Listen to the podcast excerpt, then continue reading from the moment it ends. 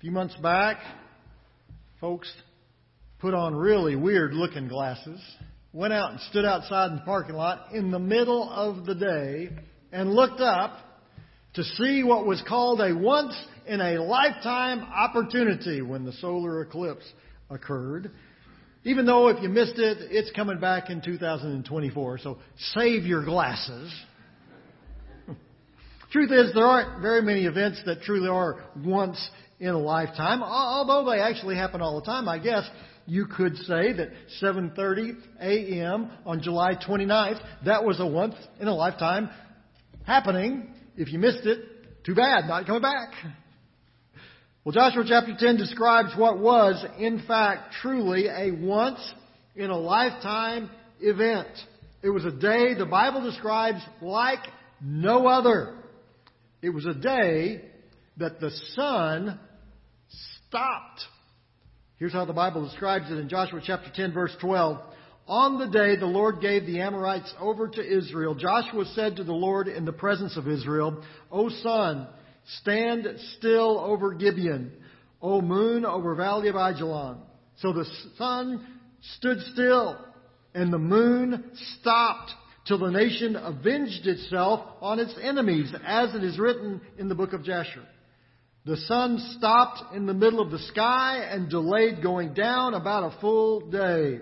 There has never been a day like it before or since, a day when the Lord listened to man. Surely the Lord was fighting for Israel. So, what does a day that's never going to happen again mean for us today? Well, it turns out quite a bit. So sit back, relax, hold on, and let's take a look at a day like no other. The first and perhaps the most obvious thing that this means for you and me is that there is no impossible situation for God. Now that's not a philosophical argument. This is not one of those can God create a rock bigger than he can lift kind of debates. Well, as soon as you find a rock that you think is bigger than God can lift, you let me know and we'll talk about that one. But in this instance, this was a real life problem for the nation of Israel, something they were facing in the moment, and God solved it in a way that only God could.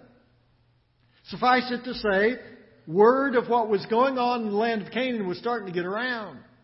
The fall of Jericho, the fall of the city of Ai, it was starting to make news. And the fellow who was the king of Jerusalem at the time, a fellow by the name of Adonai Zedek, he heard about what had happened. And then he heard that the city of Gibeon had decided that indeed God was the one true God, and they joined with Israel in following with them.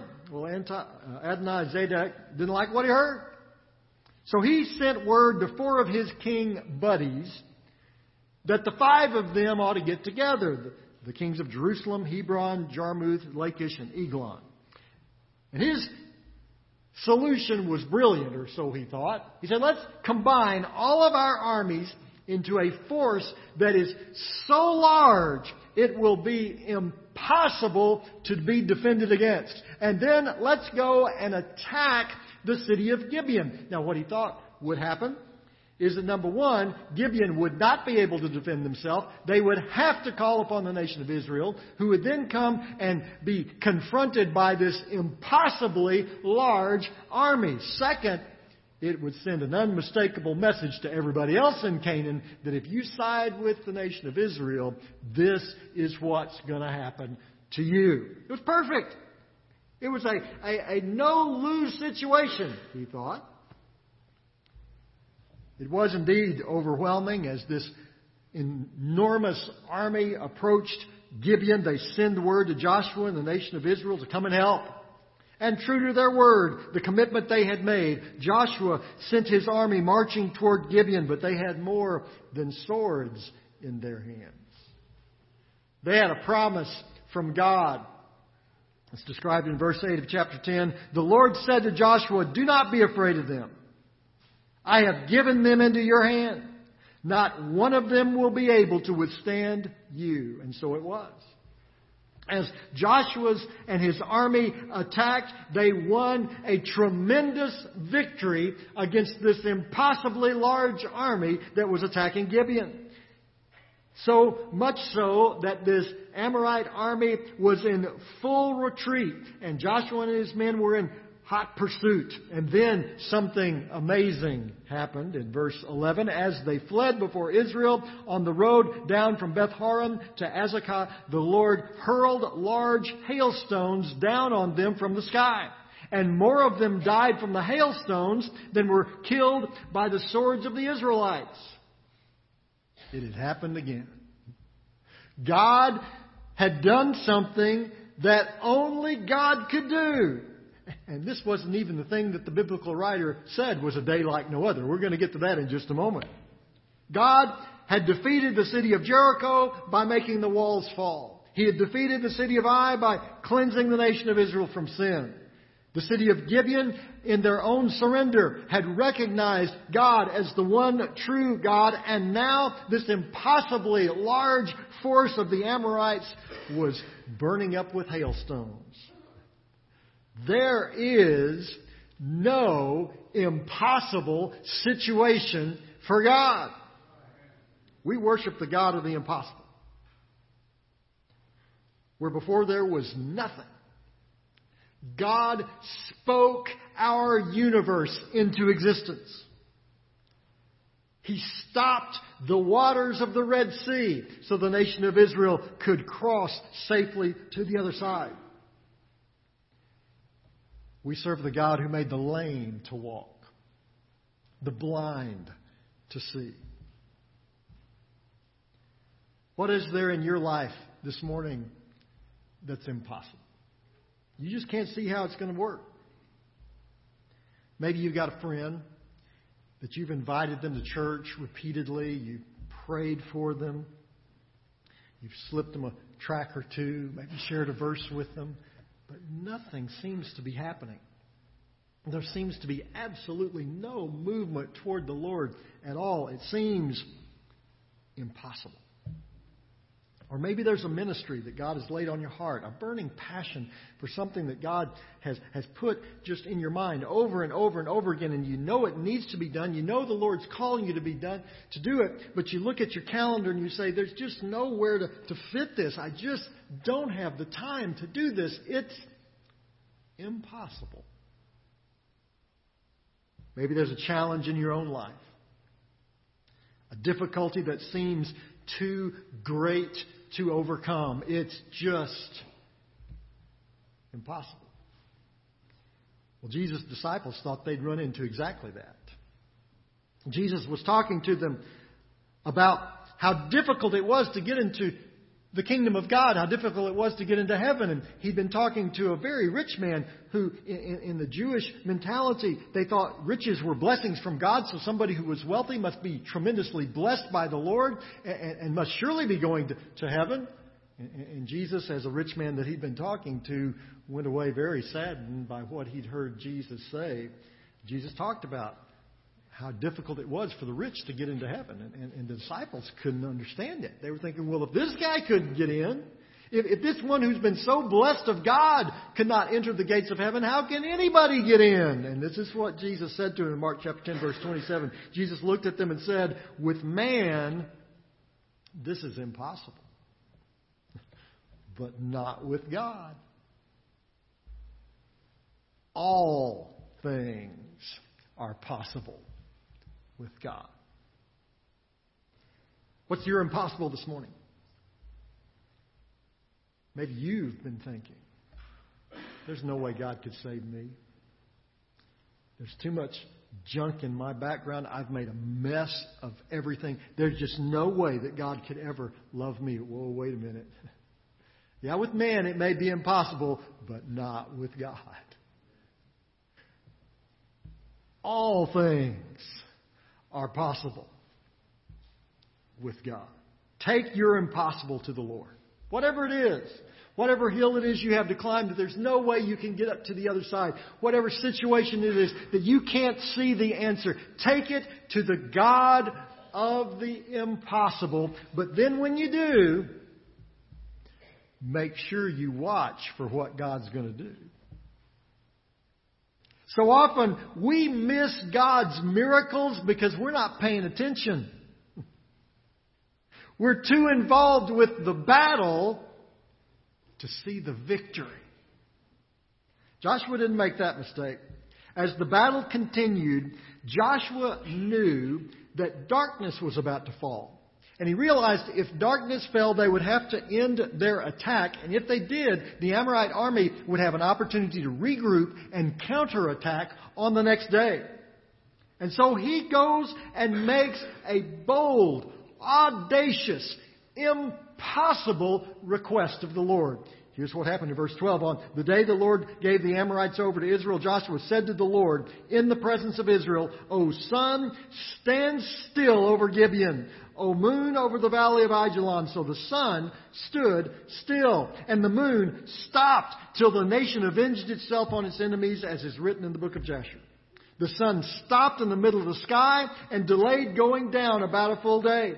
There has never been a day like it before or since, a day when the Lord listened to a man. Surely the Lord was fighting for Israel. Wow. The sun stopped.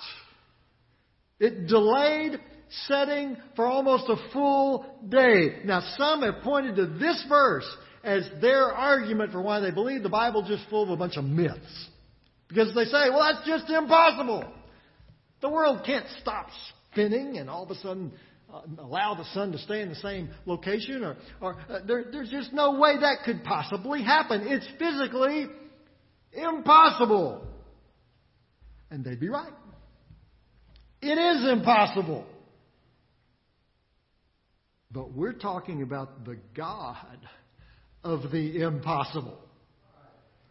I don't know how this happened. The Bible doesn't give us the specifics of exactly what occurred. Now, there have been people through the years that have suggested some possibilities. Maybe there was some kind of miraculous refraction of the light that allowed the light to continue to shine for almost 24 more hours. Maybe there was some super bright comet that was in the sky at that particular moment that allowed the, the, the light to be there. I, I think all of those arguments miss the point.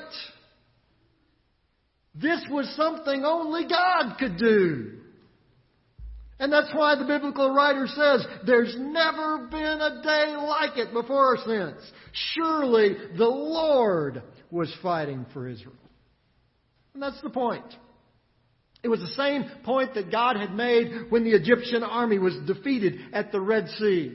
When the Israelites thought they were done for. It was impossible. There was no way to escape. And then God parted the waters. It was the same thing God did when the walls of Jericho fell. Even Joshua looked at Jericho and thought, this is not going to happen. It's too well fortified. This city's too strong. We can't do this. And then God brought the walls down. The same thing that happened on that very day when Joshua and his army of Israel were able to defeat a defeat a, a force far greater, far stronger than they were as, as fiery hailstones fell from the sky. And now, as God answered Joshua's prayer, continue with the day so that they could finish the victory, there was no question about it. God was fighting for Israel. How often do you stop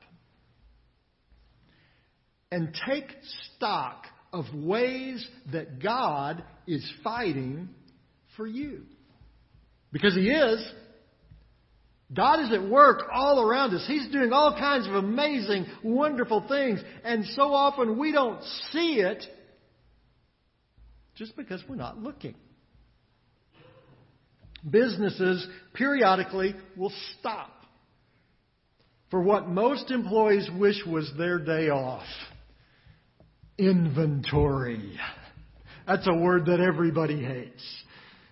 Nobody likes to go out in the warehouse and count everything. Not the most exciting process imaginable. And strategies have been developed to help do that.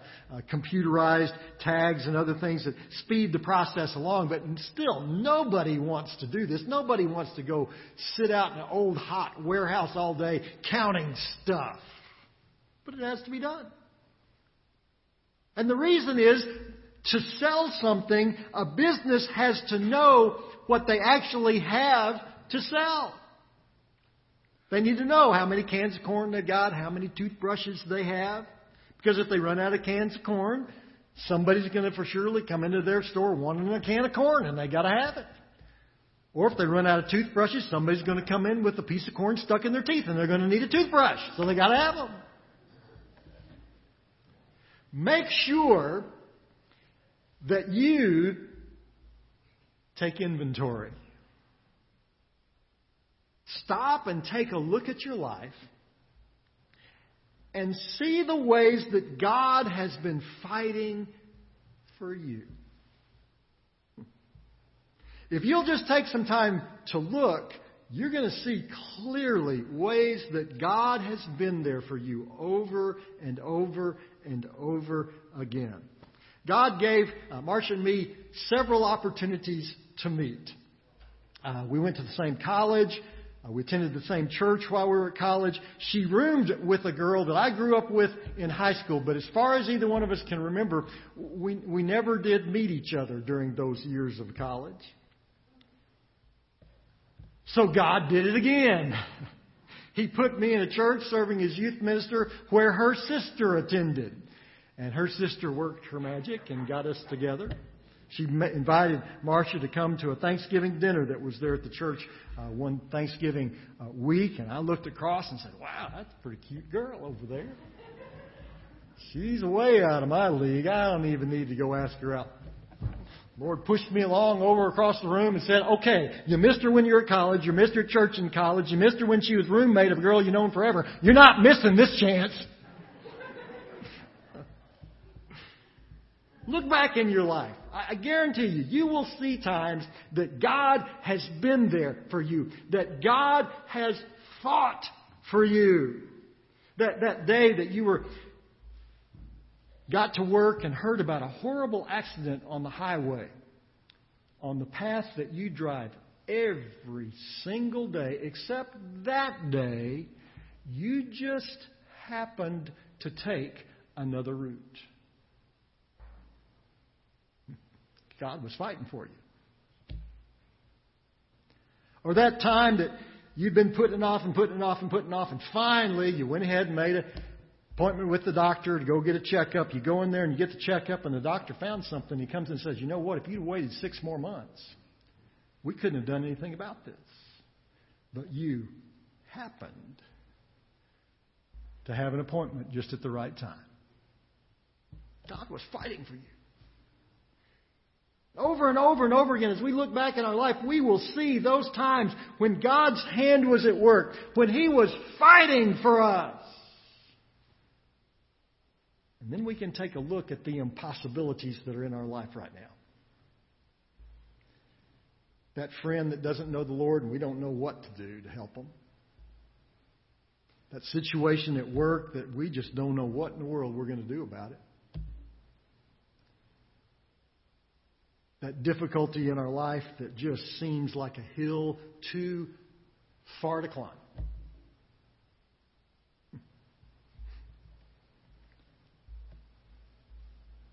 God is fighting for you. What's that thing that's impossible in your life? What's that thing that you look at and you just say, you know, I know this is what God wants, but I just can't see how in the world it's ever going to happen? What is the battle that you face? Go to the God who fights for you. And then watch and see what he does. Maybe you're here this morning and you came to church with a heavy heart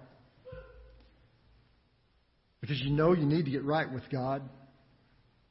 You, you know that you need what only God can do in your life, but you just don't see it. And, and maybe somebody invited you. Maybe you just knew you needed to be here, but you came thinking there's nothing God can do for me. It's, it's too far gone. It's impossible. Listen to the words of Jesus.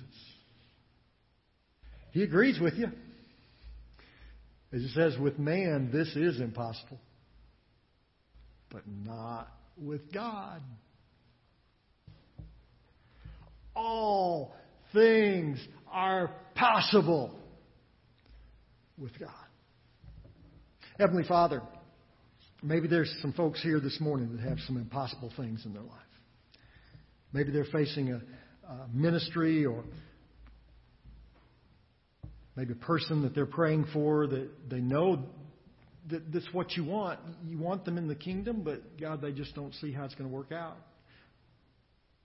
Maybe they're facing some issues at work, maybe an issue in their family, maybe a struggle in their own personal life, and God, they've just given up. They've just said, it's just impossible. There's just no way to do it.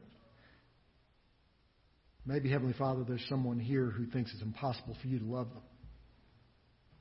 There's things in their past, stuff that they're carrying with them that they just think there's no way God could love me. Oh, Heavenly Father, we pray. Help us to see you are the God of the impossible. What we cannot do, you can do. God, if we just look back in our life, we'll see all kinds of ways that you've been there for us, that you've been fighting for us, that you've done things that for men are impossible, but not for you. You've been doing that before, and you'll do it again. God, you can save someone even this morning. You can bring them to a brand new life. Help them see, Heavenly Father, you can do the impossible in your life today. For it's in Jesus' name we pray. Amen.